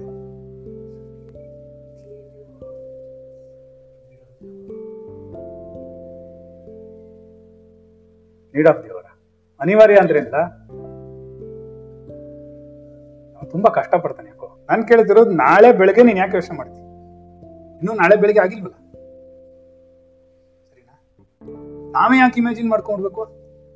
ಹೀಗಾಗ್ಬಿಡುತ್ತೆ, ಹಾಗಾಗ್ಬಿಡುತ್ತೆ, ಈ ತರ ಇಮ್ಯಾಜಿನ್ ಮಾಡಿ ಮಾಡಿ ಮಾಡಿ ಮಾಡಿ ಮನನ ಮಾಡ್ತಿದೆ. ಅದೇ ವಾಸನಾ ಬೀಜಗಳಾಗ್ತಿದೆ. ಅದೇ ಇವತ್ತಿನ ಎಕ್ಸಿಸ್ಟೆನ್ಸೇ ಅರ್ಥ ಆಗಿಲ್ಲ ನನಗಿನ್ನು. ಓದ್ ಜನ್ಮದಿರ್ಲಿ ಮುಂದಿನ ಜನ್ಮದಿರ್ಲಿ ಇವತ್ತಿಂದೇ ಅರ್ಥ ಆಗಿಲ್ಲ ನನಗೆ ಏನಾಗ್ತಾ ಇದೆ ಅಂತ. ಇದಕ್ಕೆ ಏನಾಗುತ್ತೆ, ಮಗು ಯಾವಾಗ್ಲೂ ನೆಮ್ಮದಿಯಾಗಿರುತ್ತೆ, ಅದ್ರ ಪಾಡ್ಗದ್ ಕೂತಿರುತ್ತೆ, ಅದಕ್ಕೇನು ಗೊತ್ತಾಗಲ್ಲ. ನಾಳೆ ಅನ್ನ ಇಲ್ಲ ಅನ್ನೋ ಭಯ ಇಲ್ಲ ಅದಕ್ಕೆ. ಅನ್ನ ಇದ್ರೆ ಊಟ ಮಾಡೋದಿಲ್ಲ, ಸತ್ತೋಗುತ್ತೆ, ಅಷ್ಟೇ, ಮುಗೀತು, ರೈಟ್? ನಾವು ಹಂಗೆ ಮಾಡ್ತೀವ, ಇವು ಭಯ ಆಗುತ್ತೆ. 1 kg ಮೂಟೆ ತರೋಣ, 10 kg ಮೂಟೆ ತರೋಣ, 100 kg ತಂದಿಟ್ಕೊಳ್ಳೋಣ, ಪಕ್ಕದ ಮನೆಯವ್ರು ಯಾರಿಗೂ ಮೂಸು ನೋಡಕ್ ಬಿಡ್ಬೇಡ, ಜಾನಿನ್ ಬಿಟ್ಬೋಣ, ಅದು ಕಚ್ಬಿಟ್ಟು ಬಂದ್ಬಿಡುತ್ತೆ ಅವ್ರನ್ನ. ಸರಿ ತಾನೆ? ಕರೆಕ್ಟಾ? ಈಗ ಜೀವನ ಮಾಡೋದು ನಾವು ಎಲ್ಲ ಮಾಡಬಾರ್ದು. ಅದನ್ನೇ ಅವ್ರು ಹೇಳ್ತಾರೆ ಏನಂತ, ಇಂತಹ ಕಷ್ಟಗಳಿಗೆಲ್ಲ ನಮ್ಮ ಅಹಂಕಾರವೇ ಕಾರಣ, ಶರೀರ ಭಾವನೆನೇ ಕಾರಣ, ನಾನು ಶರೀರ ಅನ್ಕೊಂಡಿರೋದೇ ಕಾರಣ. ಏನು, ನನ್ನ ಪರಮಾತ್ಮ ಅಂತ ನಿನ್ಗೆ ಯಾವತ್ತಿನ ದಿನ ಅರ್ಥ ಆಗುತ್ತೋ ನೀನು ನೆಮ್ಮದಿಯೇ ಕೂತ್ಕೊಂಡ್ಬಿಡ್ತೀಯ. ಈ ವಸ್ತುಗಳೆಲ್ಲ ತೆಗೆದು ತ್ಯಜಿಸ್ಬಿಟ್ಟು ಬಿಸಾಕ್ಬಿಡ, ಹೋಗೋ ಏನ್ ಬೇಕಾದ್ರೂ ಬರಲಿ, ಇದು ಸಾವಿಗಿಂತ ದೊಡ್ಡದೇನಾರು ಬರುತ್ತಾ ಇವತ್ತು ಜೀವನದಲ್ಲಿ? ಹೇಳು ಹೇಳು, ನಿನಗೆ ಸಾವಿಗಿಂತ ದೊಡ್ಡದಿದೆಯೇನಾರು? ಇಲ್ಲ ತಾನೆ? ಮತ್ತೆ ಸಾವಿಗೆ ಭಯಪಡಲ್ಲ ಅಂದ್ರೆ ಇದಕ್ಕೆ ಭಯಪಡ್ತಾನೆ? ಸಾಯಕ್ಕೆ ಭಯಪಡಲ್ಲ ನಾವು. ಈಗ ಕರೆದ್ಬಿಟ್ರು ನಮ್ಮ ಪಾಡಿಗೆ ನಾವು ಬಿಟ್ಬಿಟ್ಟು ಹೋಗ್ತಿರ್ತೀವಿ. ಆ ಲೆವೆಲಿಗೆ ನೀನು ಬಂದಾಗ ಮಾತ್ರ you can maintain so many things in your life. Otherwise you will be in the hospital. ಏಕೆ ಇರೋದೊಂದು ಪುಟಾಣಿದು 800 grams ಬ್ರೈನು, ಅದನ್ನ ಇಟ್ಕೊಂಡು ನೀನು ಇಷ್ಟು ಓ ಅಂತ ಬ್ರಹ್ಮಾಂಡವಾಗಿ ಯೋಚನೆ ಮಾಡ್ತಾ ಇದ್ರೆ ಒಂದಿನ ಸಿಡಿದೋಗುತ್ತದು. ಇಲ್ಲ ಅಂದರೆ ತಪ್ಪು ತಪ್ಪಾಗಿ ಸಿಗ್ನಲ್ ಕಳಿಸ್ಬಿಟ್ಟು ಎಲ್ಲ ಆರ್ಗನ್ಸು ಕೆಡ್ಸಿರಿಸ್ಬಿಡುತ್ತೆ. ಬೇಕಾ ನಮಗಿದು? ಬೇಡ, ನನಗಂತೂ ಬೇಡ. ವಿರೋಧಾಭಾಸಗಳು ತುಂಬ ಚೆನ್ನಾಗಿ ಹೇಳ್ತಾರೆ. ವಿರೋಧಾಭಾಸ ಅಂದರೆ, ಹಲೋ ಏನು ಹೇಳಿದೆ, ಏನಂಗಂದ್ರೆ ವಿರೋಧ ಆಭಾಸಗಳು. ಆಭಾಸ ಅಂತಂದ್ರೆ ನಿನಗೆ ಗಾಬರಿ ಉಂಟು ಮಾಡುವಂತಹ ಚಿಂತನೆಗಳು. ಏನ್ ಮಾಡುತ್ತದು? ಚಿಂತನೆಗಳು ಇರ್ಬೋದು, ಚಿತ್ರಗಳಿರ್ಬೋದು. ಅದೇನ್ ಮಾಡುತ್ತೆ? ಒಂದಕ್ಕೊಂದು ವಿರೋಧ ಮಾಡುತ್ತೆ. ಹೀಗಾದ್ರೆ ಏನಾಗುತ್ತೆ, ಹಾಗಾದ್ರೆ ಏನಾಗುತ್ತೆ, ಹೀಗಾಗಲ್ಲಪ್ಪ ಹಾಗಾಗುತ್ತೆ, ಹಾಗಾಗಲ್ಲಪ್ಪ ಹೀಗಾಗುತ್ತೆ, ಹೀಗೆ ಮಾಡಿದ್ರೆ ಏನ್ ಮಾಡ್ಲಿ, ಹಾಗೆ ಮಾಡಿದ್ರೆ ಅವ್ನು ಮಾಡಿದ್ರೆ ಏನದು, ಹೀಗಾದ್ರೆ ಊಟ ಮಾಡಿದ್ರೆ ಬದುಕಿದ್ರೆ ಹೀಗೆ ಏನ್ ಮಾಡುತ್ತದೋ ಮಾಡಿ ನೀನು ಏಯ್ ನೀ ಮಾಡೋ ನಾನು ಇವಾಗ ಏನ್ ಡೈಲಾಗ್ ಇರುತ್ತೆ ಎಲ್ಲ ಹೇಳಿದ್ನೋ ಅದನ್ನ ಹಂಗೆ ನೀನು ಆಕ್ಷನ್ ಮಾಡ್ತೋ. ಅದೇ ತಾನು ಹೇಳ್ದು ಹೀಗಾಗ್ಬಿಟ್ಟು ಏನ್ ಮಾಡ್ದು ಹಾಗೇಬಿಟ್ಟು ನಾನೇನ್ ಹಾಗಾಯ್ತು ಹೀಗಾಯ್ತು. ಈಗ ಡ್ಯಾನ್ಸ್ ಮಾಡ್ತಾ ಇದ್ರೆ ನಟರಾಜನ್ ತರ ನಿಮ್ ಮನೇನೂ ಡ್ಯಾನ್ಸ್ ಆಗುತ್ತೆ. ಯಾಕೆ ನೀನ್ ಮಾಡ್ತಿದ್ದಲ್ಲ ಡ್ಯಾನ್ಸು. ಏಯ್ ಸುಮ್ನೆ ಕೂತ್ಕೊಳ್ಳ ಏನಾಗಲ್ಲ ಅಂದ್ರೆ ಸುಮ್ನೆ ಕೂತ್ಕೊಳ್ಳೋದು ಮನಸ್ಸು. ನೀನು ಆ ಶಕ್ತಿನ ತಂದ್ಕೋಬೇಕು. ಇವಳು 5:15 ಏನೋ ಮಾತಾಡ್ತಾ ಇದ್ಲು. ಏಯ್ ಸುಮ್ನೆ ಕೂತ್ಕೊಳ್ಳೆ ಒಂದ್ 5 ನಿಮಿಷ ಸುಮ್ನೆ ಒಂದೇ ಸುಮ್ನೆ ಬಿಟ್ಲು. ಆಮೇಲೆ ಯಾಕೆ ಅಷ್ಟೊಂದು ಟೆನ್ಷನ್ ಮಾಡ್ಕೋತೀಯ? Let it come everything, let it come out. Why are imagining? ಯಾಕೋ ಊಹೆಲ್ ಸಿಕ್ಕಾಕೋತಿಯಾ? ಅವ್ರು ಅದನ್ನ ಹೇಳ್ತಿರೋದು, ವಿರೋಧಾಭಾಸಗಳ ಬ್ರಹ್ಮಚಕ್ರದಲ್ಲಿ ಸಿಕ್ಕಿ ಸಂಕಟ ಪಡುತ್ತದೆ. ಏನು ವಿರೋಧಾಭಾಸಗಳಲ್ಲಿ ಇದು ಸರಿನಾ ಅದು ಸರಿನಾ ಹೀಗ ಆಗ ಹಾಗ್ಯಾಕೆ ಮಾಡ್ಬೇಕಿತ್ತು ಹೀಗ್ಯಾಕೆ ಮಾಡ್ಬೇಕಿತ್ತು ಅವ್ನು ಯಾಕೆ ಹಂಗೆ ಮಾಡ್ದ ನಾನು ಯಾಕೆ ಹಿಂಗೆ ಮಾಡಿದೆ ಅವಳು ಯಾಕೆ ಹಂಗೆ ಮಾಡ್ದು ಇದೆಲ್ಲ ಹೇಳ್ಕೊಂಡು ಹೇಳ್ಕೊಂಡು ನಮ್ಮ ಚಿಂತನೆ ಏನಾಗ್ತಿದೆ ಒಳಗಡೆ? 1ಕ್ಕೆ 2, 4ಕ್ಕೆ 8, 10ಕ್ಕೆ 16, 20 ಹೀಗೆ ಓಡಿಸ್ತಿದ್ಯಾ ನೀನು. ಓಡಿಸ್ತಾ ಓಡಿಸ್ತಾ ಏನಾಗ್ತಿದ್ದು ಅದು ಭ್ರಮ ಚಕ್ರವಾಗೋಯ್ತು. ಸುತ್ತಾನೇ ಇದೆ, ಅದು ಲೂಪ್ ಆಗ್ಬಿಡುತ್ತೆ. It becomes loop. ಹೌದಾ? ಏನಾಗತ್ತೆ ಅವಾಗ? ಹುಚ್ಚಿಡಿಯುತ್ತೆ. ರಾತ್ರಿ ನಿದ್ದೆ ಮಾಡಲ್ಲ. ಈ ಭ್ರಮ ಚಕ್ರದಲ್ಲಿ ಸಿಕ್ಕೊಂಡ್ಬಿಡುತ್ತೆ, ಸಂಕಟ ಪಡುತ್ತೆ. ಅಯ್ಯೋ ಹೀಗಾಗೋಯ್ತಲ್ಲ, ಇದಿಷ್ಟೆಲ್ಲ ಮುಗಿಸೋದ್ರೊಳಗೆ BP ಜಾಸ್ತಿ ಆಗ್ಬಿಡುತ್ತೆ. ಕರೆಕ್ಟ್. ಏನಮ್ಮ ಸೈಲೆಂಟ್ ಆಗಿದ್ದೀನಿ, ಚೂರು ಆ ಕಡೆ ನೋಡು. ನಿಮ್ಗಿಬ್ಬರಿಗೂ ಡೈವರ್ಸ್ ಆಗೋಯ್ತಾ? ಒಳ್ಳೇದಾಯ್ತು ಅಪ್ಪ ಮಗನಿಗೆ. ಏನಾಗತ್ತೆ ಹಾಗಾದ್ರೆ? ಆಗಲ್ಲ ಕಣೋ, ಆಗದೇ ಇಲ್ಲ. ಸ್ಮಶಾನ ವೈರಾಗ್ಯ ಅಷ್ಟೇ ನಮ್ಮಲ್ಲಿರೋದು. ನಮ್ಮ ಕೈಯಲ್ಲಿ ಮಾಡೋಕ್ಕಾಗಲ್ಲ. ಅವನು ಅದನ್ನೇ ಹೇಳ್ತದದು. ಈ ಗೊಂದಲದಿಂದ ಬಿಡುಗಡೆ ಪಡೆಯಬೇಕೆಂಬ ಕಾತರಿಸುತ್ತಿರುವಂತ ನೀನು ಯಾರು ವಿಚಾರ ಮಾಡು. ಇದರಿಂದ ಆತ್ಮನನ್ನು ಕಂಡುಕೊಳ್ಬೋದು. ತುಂಬಾ ಸುಲಭವಾಗಿ ಹೇಳ್ತಾರೆ. ಈ ಕಷ್ಟಗಳಿಗೆಲ್ಲ ಏನ್ ಕಾರಣ? ಅಹಂಕಾರ. ನಾವು ಈಗೋ ಬಿಡಲ್ಲ, ಅದು ನಮ್ಮನ್ನು ಬಿಡಲ್ಲ. ನಾನೇ ಸರಿ, ನಾನ್ ಮಾಡಿದ್ದು ಅನ್ನೋ ಫೀಲಿಂಗ್ ಇದೆಯಲ್ಲ, ದಟ್ ಈಸ್ ದ ಪ್ರಾಬ್ಲಮ್. ತಾನೇ ಅಡ್ಡಿಗಳನ್ನು ಕಲ್ಪಿಸ್ಕೊಂಡ್ಬಿಡುತ್ತೆ, ತಾನೇ ಬ್ಯಾರಿಕೇಡ್ಸ್ ಇಟ್ಕೊಂಡ್ಬಿಡೋದು. ಈಗ ನಾವೇ ರೋಡ್ ನಾವೇ ಅಡ್ಡಾಡ ಇಟ್ಕೊಂಡಿಲ್ವಾ? ಆಮೇಲೆ ಹೋಗೋಕೆ ಕಷ್ಟಪಡೋದು, ಹೋಗೋದು ಬರೋದು. ಆಮೇಲೆ 2 ವೀಲರ್ ನಿಂಗೆ ಬಗ್ಗಿಸ್ಕೊಂಡು, ಕತ್ತಿಂಗ್ ಬಗ್ಗಿಸ್ಕೊಂಡು, ಕುಂಡೆ ಬಗ್ಗಿಸ್ಕೊಂಡು, ಆ ಗಾಡಿ ಹಿಂಗೆ ಕೆಳಗೆ ಬಿದ್ದು ಅದ್ರೊಳಗಡೆ ಹಿಂಗೆ ಹೋಗಿ ನಾವೇ ಮಾಡ್ಕೊಂಡಿರೋದೆಲ್ಲ ನಾವೇ ತನ ಕೊಡೋದು. ಸರಿನಾ? ಎಲ್ಲ ಡ್ಯಾನ್ಸು ಡಬ್ಬಾನು ಡ್ಯಾನ್ಸ್ ಆಡುತ್ತೆ, ಎಲ್ಲ ಶರೀರವೂ ಡ್ಯಾನ್ಸ್ ಆಡುತ್ತೆ ಮಾಯೆ ಮುದ್ದೆ. ಏನಾ ಸರಿನಾ? ಅದರಿಂದ ಏನಾಗುತ್ತೆ? ವಿರೋಧಾಭಾಸಗಳ ಭ್ರಮಾಚಕ್ರ ಆಗ್ಬಿಡುತ್ತೆ, ಸುಳಿ ಆಗ್ಬಿಡುತ್ತೆ. ಸಂಸಾರ ಸುಳಿ. ಒಂದ್ ಕಡೆ ಗಂಡನ ಯೋಚನೆ ಮಾಡುತ್ತೆ, ಒಂದ್ ಕಡೆ ಹೆಂಡತಿನ ಯೋಚನೆ ಮಾಡುತ್ತೆ, ಒಂದ್ ಕಡೆ ಅಮ್ಮನ್ ಮಾಡುತ್ತೆ, ಒಂದ್ ಕಡೆ ಅಜ್ಜಿನ್ ಮಾಡುತ್ತೆ, ಒಂದ್ ಕಡೆ ಮಗುನ್ ಮಾಡುತ್ತೆ, ಮೊಮ್ಮಗುನ್ ಮಾಡುತ್ತೆ. ಯಾವ್ದನ್ನ ಅಂತ ಕಟ್ಕೊಳ್ಳೋದು? ಯಾವ್ದೇ 1, 2 ಲಕ್ಷಗಟ್ಲೆ ಕೋಟಿಗಟ್ಲೆ ಇಂಪ್ರಿಂಟ್ಸ್ ಒಳಗಡೆ. ಅದೇನಾದ್ರು ಗಬ್ಬು ನಮ್ಮ ಇಡೀ ಭಾರತ ದೇಶದಲ್ಲಿ ಎಲ್ಲಾ ಮೋರಿಗಳು ಒಂದೇ ಸೇರದ ಆಚೆ ಹಾಕ್ಬಿಟ್ರೆ ಏನಾಗುತ್ತೋ? ಕಾಯಿಲೆ ಬಂದ್ಸತ್ ಹೋಗೋದು. ಎಲ್ಲ ನಮ್ಮ ಶರೀರದಿಂದ ಆಚೆ ಹೋಗ್ತಿರೋದು, ಬೇರೆ ಏನಾಗಿಲ್ಲ. ಅದು ಒಳಗಡೆ ಇದ್ದಾಗ. ಹೊರಗಡೆ ಬಂದ್ಮೇಲೆ ತಡ್ಕೊಳಕ್ಕಾಗಲ್ಲ. ಹಾಗಾಗಿ ಏನಾಗತ್ತಿದ್ದು, ಅಕಸ್ಮಾತ್ ಯಾರಾದ್ರೂ ಒಬ್ಬ ಯಾವ್ದಾದ್ರೂ ಒಂದು ಜೀವಾತ್ಮ ಇದರಿಂದ ಸಾಕಾಯ್ತಪ್ಪ, ಇದನ್ನ ಬಿಡಿಸ್ಕೊಂಡ್ರೆ ಸಾಕಪ್ಪ, ಇದರಿಂದ ಆಚೆ ಬಂದ್ಬಿಟ್ರೆ ಸಾಕಪ್ಪ ಅಂತ ಯಾವನೊಬ್ಬ ಗುರುವಿನಲ್ಲಿ ಶರಣಾಗತಿ ಮಾಡ್ತಾನೋ, ಸಾಕ ಯಾಯ್ದು. ಅಮ್ಮ ಒಂದ್ ಹೇಳ್ತಾಳೆ, ಹೆಂಡತಿ ಒಂದ್ ಹೇಳ್ತಾಳೆ, ಮಗ ಒಂದ್ ಹೇಳ್ತಾನೆ, ಅಜ್ಜಿ ಒಂದ್ ಹೇಳ್ತಾಳೆ, ಬಾಯಿ ಬಿಡ್ಕೋತಾರೆ. ಇವೆಲ್ಲ ಸುಮ್ನೆ ಕೂತ್ಕೊಳ್ಳೋದೇ ಅಲ್ವಾ? 2 ನಿಮಿಷ ಅನ್ಸ್ಬಿಡುತ್ತೆ. 1 ನಿಮಿಷ ಕೂತ್ಕೊಳ್ಳಲ್ಲ. ಇದು ಸುಮ್ನೆ ಇದ್ರೆ ಅಡ್ ಡ್ಯಾನ್ಸ್ ಮಾಡುತ್ತೆ, ಅಡ್ ಡ್ಯಾನ್ಸ್ ಮಾಡೋದ್ ನಿಲ್ಸೋದು, ಈ ಡ್ಯಾನ್ಸ್ ಮಾಡುತ್ತೆ. ಎಲ್ಲಾ ಡ್ಯಾನ್ಸ್ಗಳು ನಿಂತ್ರೆ ಟಿವಿಲಿ ಒಂದು ಡ್ಯಾನ್ಸ್ ಮಾಡ್ತಾ ಇರುತ್ತೆ, ಅದು ಟಿವಿ ಡ್ಯಾನ್ಸ್. ಏನ ಸರಿನಾ? ಯಾವ್ದನ್ನು ನಂಬಿ ಕೊಡ್ತಾ ಇಲ್ಲ. ನೀನು 1 ನಿಮಿಷ ಯೋಚನೆ ಮಾಡು. ಎಲ್ಲಾರು ಸೈಲೆಂಟ್ ಆಗಿ ಕೂತ್ಬಿಡ್ಲಿ, ಎಲ್ಲ ಟಿವಿ ಗಿವಿ ಎಲ್ಲ ಆಫ್ ಮಾಡ್ಬಿಡ್ಬೋದು. ಎಷ್ಟು ತಣ್ಣಗಾಗ್ಬಿಡುತ್ತೆ ಅಂದ್ರೆ, ಜೋರಾಗಿ ಮಳೆ ಬಂದು ಸಿಡ್ಲು ಹುಡುಗು ಎಲ್ಲ ಹೊಡೆದು ಎಲ್ಲ ಆಗ್ಬಿಟ್ಟು ಶಾಂತವಾಗಿ ಕೂತ್ಕೊಡುತ್ತೆ. ನೋಡೋದು ಆಗ್ಬಿಡುತ್ತೆ ಮನಸ್ಸು.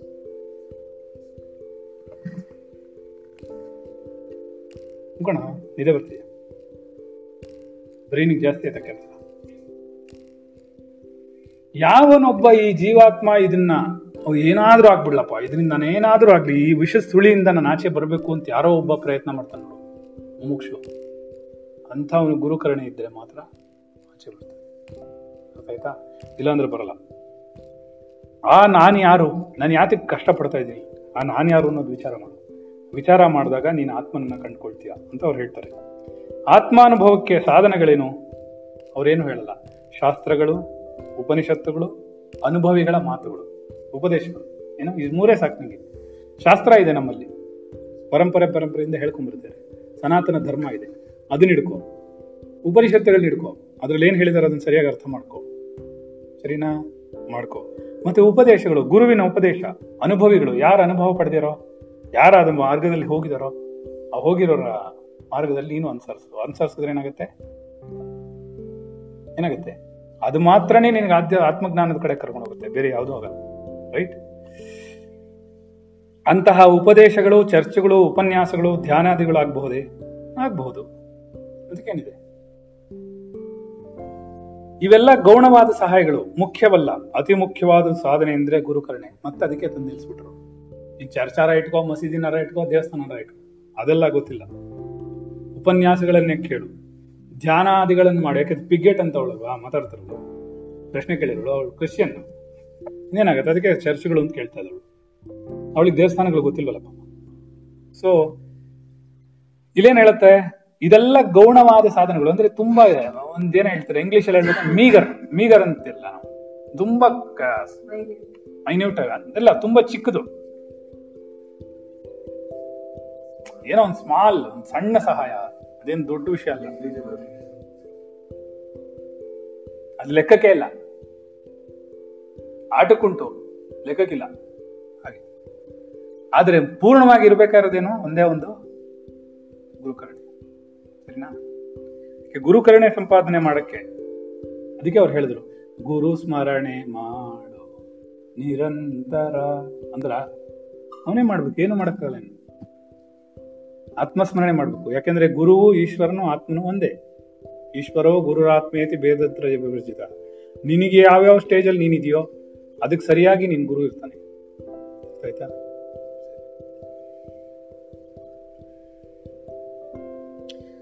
ಸರಿ, ಹಾಗಾದ್ರೆ ಈ ಸಾಧನೆ ಮಾಡಕ್ಕಾಗಲ್ಲ. ಈ ಗುರು ಕರುಣೆಯನ್ನ ಸಂಪಾದಿಸಕ್ಕೆ ಎಷ್ಟು ಸಮಯ ಬೇಕು ಅಂತ ಅವ್ನು ಕೇಳ್ತಾನೆ ಏನಂತ. ಅದನ್ನು ಸಂಪಾದಿಸಲು ಒಬ್ಬ ಮುಮುಕ್ಷುವಿಗೆ ಎಷ್ಟು ಕಾಲ ಬೇಕಾಗುತ್ತೆ ಗುರುಕರಣೆ ಸಂಪಾದಿಸಕ್ಕೆ? ಅದಕ್ಕೆ ಅದನ್ನ ತಿಳ್ಕೊಳ್ಳೋ ಕುತೂಹಲ ನಿಮ್ಗೆ ಯಾಕೆ ಅಂತಾರೆ ಅವರು. ಹೌದು, ಎಷ್ಟು ದಿನ ಆಗುತ್ತೆ ಯಾರಿಗೆ ಗೊತ್ತಿದೆ? ಎಷ್ಟು ದಿನ ಆಗುತ್ತೆ? ಗುರು ಯಾವಾಗ ಕರುಣೆ ಮಾಡ್ತಾನೆ ಯಾರಿಗೆ ಗೊತ್ತಿದೆ? ನೀನು ನಿರಂತರವಾದ ಅವನ ಜೊತೆಲಿ ಇರಬೇಕು, ಅವನ ಜೊತೆಲಿ ಪಾಠ ಕೇಳ್ತಾನೆ ನೋಡ್ಬೇಕು, ಎಷ್ಟು ಅರ್ಥ ಮಾಡ್ಕೋತಾನೆ ನೋಡ್ಬೇಕು, ಏನೆಲ್ಲ ಶ್ರಮ ಪಡ್ತಾನೆ, ಅವನಿಗೇನೆಲ್ಲ ಅವನು ಸಾಧನೆ ಮಾಡ್ತೇನೆ, ಅವನಿಗೇನು ಪ್ರಯತ್ನ ಮಾಡ್ತೇನೆ ಎಲ್ಲಕ್ಕಿಂತ. ಈಗ ನಿನ್ ಗುರು ಪಾಠ ಮಾಡ್ತಾರೆ, ನೀನ್ ಪಾಠ ಮಾಡ್ತೀಯ, ಮಕ್ಕಳು ಕಷ್ಟ ಪಡ್ಬೇಕು ಅದನ್ನ ಕಲಿಬೇಕಾದ್ರೆ. ಸುಮ್ಮನೆ ಬರುತ್ತಾ? ನೀನೇನೋ ನೀನ್ ಪಾಠ ಮಾಡ್ಬಿಡ್ತೀಯ, ನೀನ್ ಕೆಮಿಸ್ಟ್ರಿ ಹೇಳ್ಕೊಟ್ಬಿಡ್ತೀಯ, ಅವ್ರಿಗೆ ಇಂಥದ್ದು ಮಾಡೋ ಅಂಥದ್ದು ಮಾಡೋ ಫಾರ್ಮುಲೇಷನ್ಸ್ ಏನೇನಿದೆಯೋ ಎಲ್ಲ ಹೇಳ್ಕೊಟ್ಬಿಡ್ತೀಯ. ಆದ್ರೆ ಅವ್ರು ಕಲಿಬೇಕಲ್ಲ, ಕಲಿಯೋದು ಯಾರ ಕೈಲಿದೆ? ಅದರಿಂದ ಗುರುಕರಣೆ ಯಾವಾಗ ಬರುತ್ತೆ? ನೀನು ಯೋಗ್ಯತೆ ಬೆಳೆಸ್ಕೊಂಡಾಗ, ರೈಟ್? ನೀನು ಯಾವಾಗ ಪಾಸ್ ಮಾಡ್ತೀಯ ಅವನ್ನ, ಯಾವಾಗ ಅವ್ರನ್ನ ಹೌದು ಹೀಗೆ ನೀನು ಸರಿಯಾಗಿ ಓದಿದ್ಯಾ, ನಿನಗೆ ಜ್ಞಾನ ಉಂಟಾಗಿದೆ, ನೀನು ಯಾವಾಗ ಸರ್ಟಿಫೈ ಮಾಡ್ತೀಯ? ಗುರು ಯಾವಾಗ ಮಾಡ್ತೀಯ ಅಂದ್ರೆ ಅವ್ನು ಯೋಗ್ಯತೆ ಬೆಳೆಸ್ಕೊಂಡ್ಮೇಲೆ. ಯೋಗ್ಯತೆನೇ ಬೆಳೆಸ್ಕೊಳ್ದೆ ಹೋಗ್ಬಿಟ್ಟು ಏನು ಕೇಳೋದು ನಾವು? ಏನು ಕೇಳೋಕ್ಕಾಗಲ್ಲ. ಅದಕ್ಕೆ ನಾನು ಚಿದಂಬರ ಹೇಳಿದ್ದೆ ಏನಂತ ಅಂದ್ರೆ, ಹಂಗಾಗಲ್ಲಮ್ಮ, ನೀನೇನೋ ನಿನ್ನ ಗುರುಕರಣೆಯಿಂದ ನೀನು ಅಪ್ಲಿಕೇಶನ್ ಹಾಕ್ಬಿಟ್ಟೆ, ಎಲ್ಲರಿಗೂ ಕೊಟ್ಬಿಡ್ತೀನಿ ನಾನು ಹೋಗೋವಾಗ, ಎಲ್ಲರಿಗೂ ದಾರಿ ಇರ್ತೀನಿ ಅಂತ. ಸರಿ, ನಾನು ಒಪ್ಕೋತೀನಿ, ನಿನ್ನ ಕರುಣೆಗೆ ನಾನು ಅಕ್ಸೆಪ್ಟ್ ಮಾಡ್ತೀನಿ, ನಿನ್ನ ಅಪ್ಲಿಕೇಶನ್ ಅಕ್ಸೆಪ್ಟ್ ಆಗುತ್ತೆ. ಆದ್ರೆ ಅವ್ರಿಗೆ ಕೊಡೋವಾಗ ಅವ್ರಿಗೆ ಯೋಗ್ಯತೆ ಇರ್ಬೇಕಲ್ಲ, ಅವ್ರಿಗೊಂದು ಕಮಿಟ್ಮೆಂಟ್ ಇರ್ಬೇಕಲ್ಲ. ನೀನ್ ಸುಮ್ಮನೆ ಇದ್ಬಿಟ್ಟು ಅವ್ನು ಕೊಟ್ಬಿಡ್ತೀನಿ ಅಂತಂದ್ರೆ ಅವ್ನು ನೀನ್ ಸಾಯಕ್ ಮುಂಚೆನೋ ಅವ್ನು ಸಾಯಕ್ ಮುಂಚೆನೋ 4 ದಿನಕ್ಕೆ ಮುಂಚೆ ಬರ್ತಾನೆ, ಅವಾಗ ಏನ್ ಪ್ರಯೋಜನ ಅಂತಾನೆ. ಹಂಗಾಗಲ್ಲ, ನಿನ್ ಗುರು ಜೊತೆಲಿ ಇರಬೇಕು, ನಿರಂತರವಾಗಿ ಆಧ್ಯಾತ್ಮಿಕ ಸಾಧನೆಯಲ್ಲಿ ಇರಬೇಕು, ಆಧ್ಯಾತ್ಮಿಕ ವಿಷಯಗಳಲ್ಲಿ ಇರಬೇಕು, ಕಲಿತಾ ಇರಬೇಕು. ಎಲ್ಲೋ ಕೊರತೆ ಆಗತ್ತೆ ಸಣ್ಣ ಪುಟ್ಟದು, ರೈಟ್? ಅವಾಗ ಒಬ್ರು ಸಹಾಯ ಮಾಡ್ತಾರಲ್ವಾ, ಅದು ಗುರುಕರಣೆಯಲ್ಲಿ ತಗೋದು. ನಾವು ಯೋಗ್ಯತೆ ಬೆಳೆಸ್ಕೊಂಡು ನಾವು ಕಲಿತು ನಾವು ಪಾಠಕ್ಕೆ ಹೋಗಿ ನಮ್ಗೆ ಅರ್ಥ ಆಗುತ್ತೋ ಬಿಡುತ್ತೋ, ದಟ್ ಈಸ್ ಡಿಫ್ರೆಂಟ್. ನನಗೇನಾಗುತ್ತೆ, ನಾನು ಆಧ್ಯಾತ್ಮಿಕ ಸಾಧನೆ ನಾಳೆ ಬೆಳಗ್ಗೆ ಮಾಡ್ಬಿಡ್ತೀನಿ ಅಂದ್ರೆ ಆಗದೆ ಇರಬಹುದು. ನೀನು ಅಟ್ಲೀಸ್ಟ್ ನಿರಂತರವಾಗಿದೆಯಾ, ನಿರಂತರವಾಗಿ ಗುರುವಿನ ಸಂಘದಲ್ಲಿದೆಯಾ? ಅದು ಇದೇನು ಹೇಳ್ತು, ಏನ್ ಹೇಳ್ತು ಯೋಗ ವಾಸಿಷ್ಠ? ಯೋಗ ವಾಸಿಷ್ಠ ಏನ್ ಹೇಳುತ್ತೆ? ಸಾಧು ಸಂಘದಲ್ಲಿರ್ಬೇಕು. ಸಾಧು ಸಂಘ ಒಂದೇ, ಪರಮಾತ್ಮನ ಸಂಘ ಒಂದೇ, ಗುರುವಿನ ಸಂಘ ಒಂದೇ ನಿನ್ಗೆ ಎಲ್ಲವನ್ನೂ ಕೊಡುತ್ತೆ ಅಂತ ಹೇಳ್ತಾ ಇಲ್ವಾ? ಅದ್ರಲ್ಲಿ ಯೋಗ ವಾಸಿಷ್ಠದಲ್ಲಿ ಅದೇ ಹೇಳ್ತಿದೆ, ಗುರು ಸಂಘವನ್ನು ಮಾಡು, ಬೇರೆ ಏನ್ ಮಾಡ್ಬೇಕಿಲ್ಲ. ಅವನ ಜೊತೆಲಿರೋ, ಅವ್ನು ಕರ್ಕೊಂಡು ಹೋಗ್ತಾನೆ, ನೀನೇನು ಮಾಡ್ಬೇಕಾಗಿಲ್ಲ. ಅಲ್ಲಿ ನಿಂದು ಆರ್ಟಿಫಿಷಿಯಲ್ ಇಂಟೆಲಿಜೆನ್ಸ್ ಯೂಸೇ ಮಾಡಬಾರ್ದು, ಅತಿ ಬುದ್ಧಿವಂತಿಕೆ ಮಾಡ್ಬೇಡ, ಬುದ್ಧಿ ಎಲ್ಲ ಅಲ್ಲಿ ಚಪ್ಪಲಿ ಜೊತೆಲಿ ಇಟ್ಬಾ ನೀನು, ಅವಾಗ ಮಾತ್ರನೇ. ಇಲ್ಲೆಲ್ಲ ಬುದ್ಧಿವಂತಿಕೆ ನಡೆಯೋದೇ ಇಲ್ಲ. ಅಷ್ಟೇ ಶರಣಾಗತಿ ಗುರು ಕರುಣೆಗೆ ಅಷ್ಟೇ ಬೇಕು ನಮ್ಗೆ, ಬೇರೆ ಗುರು ಅನುಗ್ರಹ ಬೇಕು. ಯಾಕೆ ಅವ್ರು ತುಂಬಾ ಚೆನ್ನಾಗಿ ಹೇಳ್ತಾರೆ, ಎಷ್ಟು ಕಾಲ ಅಂದ್ರೆ ನೀ ಯಾಕೆ ಅದ್ರ ಬಗ್ಗೆ ಯೋಚನೆ ಮಾಡ್ತೀಯಾ? ನೀನು ಎಷ್ಟು ಬೇಗ ಮಾಡ್ಕೋತೀಯ ಅಷ್ಟು ಬೇಗ, ನೀನು ಎಷ್ಟು ಚೆನ್ನಾಗಿ ನೋಡ್ಕೋತೀಯೋ ಅಷ್ಟು ಚೆನ್ನಾಗಿ ಅವ್ನು ಅನುಗ್ರಹ ಮಾಡ್ತಾನೆ. ಅವನಿಗೇನಂತೆ ಅಲ್ವಾ? ಸರಿ, ಎಂದಾದರೂ ಶೀಘ್ರವಾಗಿಯೇ ನನಗೂ ಗುರುಕೃಪೆಯನ್ನು ಪಡೆಯುವ ಭಾಗ್ಯವಿದೆ ಎಂದು ತಾವು ಅಪ್ಪಣೆ ಕೊಡಿಸಿದರೆ ಧೈರ್ಯದಿಂದ, ಭರವಸೆಯಿಂದ, ಹೆಚ್ಚು ಶ್ರದ್ಧೆಯಿಂದ ಸಾಧನೆ ಮಾಡ್ತೀನಿ. ನೋಡಿ ಹೆಂಗಿದೆ ಕಂಡೀಷನ್ ಜನ. ನೀವೇನಾದ್ರೂ ನಮ್ಮ ರಾಘವೇಂದ್ರ ಹೇಳಿದ್ ನಾಪ್ಕೊಬತ್ತೆ. ಈಗ ಏನಂತಂದ್ರೆ, ಯಾವಾಗ ಆಗತ್ತೆ ಅಂತ ನೀವು ಗ್ಯಾರಂಟಿ ಕೊಡ್ತೀರಾ ಅಂದ್ರೆ ನಾನು ಅವಾಗಿಂದ ಮಾಡ್ತೀನಿ ಅಂದ್ರೆ ಏನರ್ಥ? ಇದೇ ಕಂಡೀಷನ್. ಅದು ಏನ್ ಹೇಳ್ತಾರೆ, ಎಂದಾದರೂ ಶೀಘ್ರವಾಗಿಯೋ ನನಗೆ ಗುರುಕೃಪೆ ಪಡೆಯುವ ಭಾಗ್ಯ ಇದೆ ಎನ್ನುವುದನ್ನ ನೀವು ನನ್ನ ಜಾತಕ ನೋಡಿ ಹೇಳಿ. ಅರ್ಥ ಆಯ್ತು? ಹಂಗಾದ ಹಂಗಂತ ನೀವು ಭರವಸೆ ಕೊಟ್ರೆ ಓದು, ಧೈರ್ಯದಿಂದ, ಭರವಸೆಯಿಂದ, ಶ್ರದ್ಧೆಯಿಂದ ಮಾಡ್ತೀನಿ, ಇಲ್ಲಾಂದ್ರೆ ಮಾಡಲ್ಲ. ಗುರುಕರಣೆ ಸಿಕ್ಕೇ ಸಿಗತ್ತೆ ಅಂದ್ರೆ ಕ್ಲಾಸಿಗೆ ಬರ್ತೀನಿ, ನೀವು ಗ್ಯಾರಂಟಿ ಕೊಡ್ಬೇಕು. ಏನ ಇದು ಇದು ಇದು ಮೊದಲೇ ಫಾರಿನ್ ಕಂಟ್ರಿ ಅದು ಜಡ ಮುಂಡೆದು ಕೇಳ್ತಾರೋ ಪ್ರಶ್ನೆ ಕೇಳ್ತಾರೋ, ಅದಕ್ಕೆ ಗ್ಯಾರಂಟಿ ಇಲ್ಲದೆ ಹಾಗೆ ಆಗತ್ತಾ? ತಿರುಪತಿ ಬಾಲಾಜಿ ಹತ್ರ ಹೋಗ್ಬಿಟ್ಟು ನಾನು ದುಡ್ಡು ಕೊಟ್ರೆ ಆಗತ್ತಾ? ನಾನು ನಿನ್ ಗುಂಡಿಗೆ 10 ಲಕ್ಷ ಹಾಕಿದ್ರೆ ನಂಗೆ 20 ಲಕ್ಷ ಬರುತ್ತೆ ಅಂದ್ರೆ ಹಾಕ್ತೀನಿ, ಇಲ್ಲಾಂದ್ರೆ ಸರಿನಾ? ವ್ಯಾಪಾರ ನೋಡಿದೆ ಎಷ್ಟು ಚೆನ್ನಾಗಿ ಹೇಳುತ್ತಾ, ಎಂದಾದರೂ ಶೀಘ್ರವಾಗಿಯೋ ನನಗೂ ಗೃಹಕೃಪೆ ಆಗುತ್ತೆ, ಪಡೆಯುವ ಭಾಗ್ಯ ಇದೆ ಅಂತ ನನ್ನ ತಲೆಯಲ್ಲಿ ಬರ್ದಿದೆ ಅಂತ ನೀವೇನಾರು ಹೇಳ್ಬಿಟ್ರಿ ಅಂದ್ರೆ ನಾನು ಭರವಸೆಯಿಂದ, ಶ್ರದ್ಧೆಯಿಂದ ಪ್ರಯತ್ನ ಮಾಡ್ತೀನಿ, ಇಲ್ಲ ನಾನು ಮಾಡಲ್ಲ. ಈಗ ಏನಾಗತ್ತೆ ಅಂದ್ರೆ, ನೀವು ನಾನು ಎಳ್ನೀರು ತಂದು ಕೊಟ್ರೆ ಆತ್ಮನ ಅನುಗ್ರಹ ಮಾಡ್ತೀರಾ ಅಂದ್ರೆ ಮಾತ್ರ ಎಳ್ನೀರು ತಂದು ಕೊಡ್ತೀನಿ, ನಾನು ಅರಳು ಮಾಡ್ಕೊಡಲ್ಲ ಇಲ್ಲ ಅಂದ್ರೆ. ಗೊತ್ತಾಯ್ತಾ? ಏನ್ ಗ್ಯಾರಂಟಿ? ಹೋಗುವಾಗ ನೀವು ಟ್ರಾನ್ಸ್ಫರ್ ಮಾಡ್ತೀರೋ ಇಲ್ವೋ ಈಗಲೇ ಮಾಡ್ಬಿಡಿ ನನ್ನ ಅಕೌಂಟ್ಗೆ, ನನ್ನ ಅಕೌಂಟ್ ನಂಬರ್ ಕೊಡ್ತೀನಿ ಅಂತ ಹೇಳಿಲ್ವಾ ಸಾಯಂಕಾಲ? ಏನೋ ಯಾರಿಗೆ ಗೊತ್ತು ನೀವು ಮಾಡ್ತೀರಾ ಅಂತ ಅಲ್ವೇನ್ರಿ? ಯಾಕೋ ಏನಾಗ್ತಿದೆ? ಗಂಟ್ಲು ಕಂಫರ್ಟ್ ಆರಾಮಾಗಿದೆಯಾ? ಸರಿ, ಕಾಲು ಹಿಡ್ಕೋಬೇಕಾ? ಹಿಡ್ಕೋ, ಆ ಕಡೆ ತೆಗೆದ್ಬಿಡು, ಆ ಕಡೆಗೆ ತೆಗೆದ್ಬಿಡು, ಅಷ್ಟೇ. ಕೂತ್ಕೋ ಕೆಳಗಡೆನೆ ಆರಾಮಾಗಿ, ಬಿಸಿ ಆಗುತ್ತೆ ಅನ್ಸುತ್ತೆ. ಓಕೆ, ಅರ್ಥ ಆಗ್ಲಿಲ್ವಾ? ಸೊ ಏನಾಯ್ತು ಇಲ್ಲಿ? ಆ ತರ ಅನ್ಕಂಡೀಷನಲ್ ಬರ್ಬೇಕೆ ಹೊರತು ಈ ತರ ಕಂಡೀಷನ್ಸ್ ಬರಬಾರ್ದು. ಕ್ಲೀನಾಗಿ ಹೇಳ್ಬಿಟ್ರು, ಅಂತಹ ಆಸೆಯೂ ಕೂಡ ಆತ್ಮಾನುಭವ ಕಡ್ಡಿ ಏನ್ಬಿಟ್ರು, ಕ್ಲೀನಾಗಿ ಬಗ್ಗಿಸ್ಬಿಟ್ರು. ಏನ್ ಹೇಳಿದ್ರು? ಎಂದಾದ್ರೂ ಶೀಘ್ರವಾಗಿಯೂ ಯಾವತ್ತೂ ಒಂದ್ ದಿವಸ ಗೃಹಕೃಪೆ ಬರುತ್ತೆ ಅಂತ ನೀವೇನಾದ್ರೂ ನನಗೆ ಭರವಸೆ ಕೊಟ್ರೆ ನಾನು ಆ ಭರವಸೆ ಮೇಲೆ ಶ್ರದ್ಧೆಯಿಂದ ಶರಣಾಗತಿಯನ್ನು ಮಾಡ್ತೀನಿ, ಸಾಧನೆ ಮಾಡ್ತೀನಿ ಅಂತ ಹೇಳಿದ್ರೆ, ಇದನ್ನ ಮಾಡ್ತೀನಿ ಅಂತ ಹೇಳೋದೆ ನಿನ್ನ ಆತ್ಮಾನುಭವ ಕಡ್ಡಿ ಅನ್ಬಿಟ್ರು. ಅಂತಹ ಒಂದು ಆಸೆ ಇದೆ ಅಂದ್ರೆ ಅದು ಕೂಡ ಅಡ್ಡಿಯಾಗ್ಬಿಡುತ್ತೆ. ಏಕೆಂದರೆ ಗುರುಕೃಪೆಯಿಂದ ಅನುಭವಕ್ಕೆ ಬರುವ ಆತ್ಮನು ಈಗ ಇಲ್ಲವೇ? ಗುರುಕೃಪೆಯಿಂದನೇ ಬರಬೇಕು ಅನ್ನೋ ಆತ್ಮನು, ಗುರುಕೃಪೆಯಿಂದಲೇ ಆತ್ಮಾನುಭವ ಉಂಟಾಗ್ಬೇಕು ಅನ್ನೋದಾದ್ರೆ ಇವಾಗಿರೋದೇನು ಒಳಗಡೆ ಅಂತ ಪ್ರಶ್ನೆ ಕೇಳ್ಬಿಟ್ರು. ಈಗಲೇ ಆತ್ಮನ ಒಳಗಡೆ ಇದನ್ನಲ್ಲ, ನಿನ್ನ ತಲೆಗಳು, ನಿನ್ನ ಚಿಂತನೆಗಳು, ನಿನ್ನ ಪ್ರಪಂಚ ನಾನು ಅನ್ನೋ ಅಹಂಭಾವ ತಾನೆ. ಅದಕ್ಕೆ ಹೇಳೋದು, ಮೇಲೆ ಕ್ಲೀನಾಗಿ ಹೇಳಿದಾರು ಅವರು, ನಿನ್ನ ಅಹಂಭಾವವೇ ಅಡ್ಡಿಯಾಗಿದೆ ಅಂತ. ತಿರುಗಿ ಅದೇ ಪ್ರಶ್ನೆ ಕೇಳ್ತೇವೆ. ಏನ ಅದಕ್ಕೇನಾಗತ್ತೆ? ಅದು ಹೊಸದಾಗಿ ಉಂಟಾಗಿ ಬರ್ಬೇಕಾ? ಗುರು ಅನುಗ್ರಹ ಹೊಸದಾಗಿ ಬರ್ಬೇಕಾ? ಆಲ್ರೆಡಿ ಇದೆ ಗುರು ಅನುಗ್ರಹ, ನೀನ್ ತಗೋಬೇಕು. ಯಾವುದೊಂದು ಸಾಧನವನ್ನು ಮಾಡುವುದರಿಂದ ಹೊಸದಾಗಿ ಪಡೆಯುವ ವಸ್ತು ಅಲ್ಲ ಅದು. ಏನ ಗೊತ್ತಾಯ್ತಾ? ಇನ್ವೆನ್ಷನ್ ಅಲ್ಲ ಅದು ಅಂತ ಇದಾರೆ ಅವರು. ಏನ ನೀನು ಆತ್ಮನನ್ನ ಇನ್ವೆನ್ಷನ್ ಮಾಡಕ್ಕಾಗಲ್ಲ. It is already existence, existing ಅದು, ಬೀಯಿಂಗ್, ರೈಟ್? ನೀನೇನು ಡಿಸ್ಕವರ್ ಮಾಡ್ಬೇಕಷ್ಟೆ. ಒಳಗಡೆ ನೀನು ಹೋಗ್ಬೇಕು, ನಿನ್ನ ಹೃದಯಾಕಾಶದಲ್ಲಿ ಅವನಿರೋದನ್ನ ನೀನ್ ಅನುಭವಿಸ್ಬೇಕು. ಅವನ್ ಹಾಗಾದ್ರೆ ಇಲ್ವಾ ಇಲ್ಲದೆ ನೀನ್ ಬದುಕಕ್ ಸಾಧ್ಯನೇ ಇಲ್ವಲ್ಲ, ನಿನ್ ಶರೀರ ಬದುಕಕ್ ಸಾಧ್ಯ ಇಲ್ಲ, ನಿನ್ ಮಾತಾಡಕ್ ಸಾಧ್ಯ ಇಲ್ಲ, ನಿನ್ ಪಾಠ ಕೇಳಕ್ ಸರಿ ಕಣ್ ಬಿಡಕ್ ಸಾಧ್ಯ ಇಲ್ಲ, ಉಸಿರು ಬಿಡಕ್ ಸಾಧ್ಯ ಇಲ್ಲ ನೀನು. ಮತ್ತೆ ಯಾಕಂದ್ರೆ ಅವ್ನ ಎಕ್ಸಿಸ್ಟೆನ್ಸ್ ಇದೆ, ನೀನ್ ಎಕ್ಸಿಸ್ಟೆನ್ಸ್ ನೋಡ್ಬೇಕೆ ಹೊರತು ಅವ್ನು ಇರೋದನ್ನ ನೀನು ಹುಡುಕ್ಬೇಕೆ ಹೊರತು, ಆ ಇರೋದಕ್ಕೆ ಅಡ್ಡಿಯಾಗಿರೋದು ನಮ್ಮ ಮನಸ್ಸೇ ಹೊರತು ಬೇರೆ ಯಾವುದೂ ಅಲ್ಲ. ಸಾಧನ ಸಾಧ್ಯವಾದದ್ದೆಲ್ಲ ಅನಿತ್ಯವೂ ಅಸತ್ಯವೂ ಅನಾತ್ಮವಾಗಿದೆ. ಯಾವುದೋ ಒಂದು ಸಾಧನೆ ಮಾಡ್ತೀನಿ, ಅದರಿಂದ ನಾನು ಪಡ್ಕೋತೀನಿ, ಈ ಸಾಧನೆ ಸಾಧ್ಯ ನಿತ್ಯ ಇದು ಅಸತ್ಯ, ಎಲ್ಲವೂ ಅಸತ್ಯವಾಗಿದೆ, ಇದೆಲ್ಲ ಈಗ ಎಕ್ಸಿಸ್ಟೆನ್ಸಲ್ಲಿ ಇಲ್ಲ. ನಿಂಗೆ ಬೇಕಿರೋದು ಒಂದೇ, ನೀನ್ ಶರೀರವಲ್ಲ ಅನ್ನೋದು ಗೊತ್ತಾಗಬೇಕಷ್ಟೇ. ನೀನ್ ಶರೀರವಲ್ಲದೇ ಇದ್ಮೇಲೆ ನಿಂಗೆ ಯಾಕೆ ಇಷ್ಟೊಂದು ವ್ಯಾಮೋಹ ಅದ್ರ ಮೇಲೆ?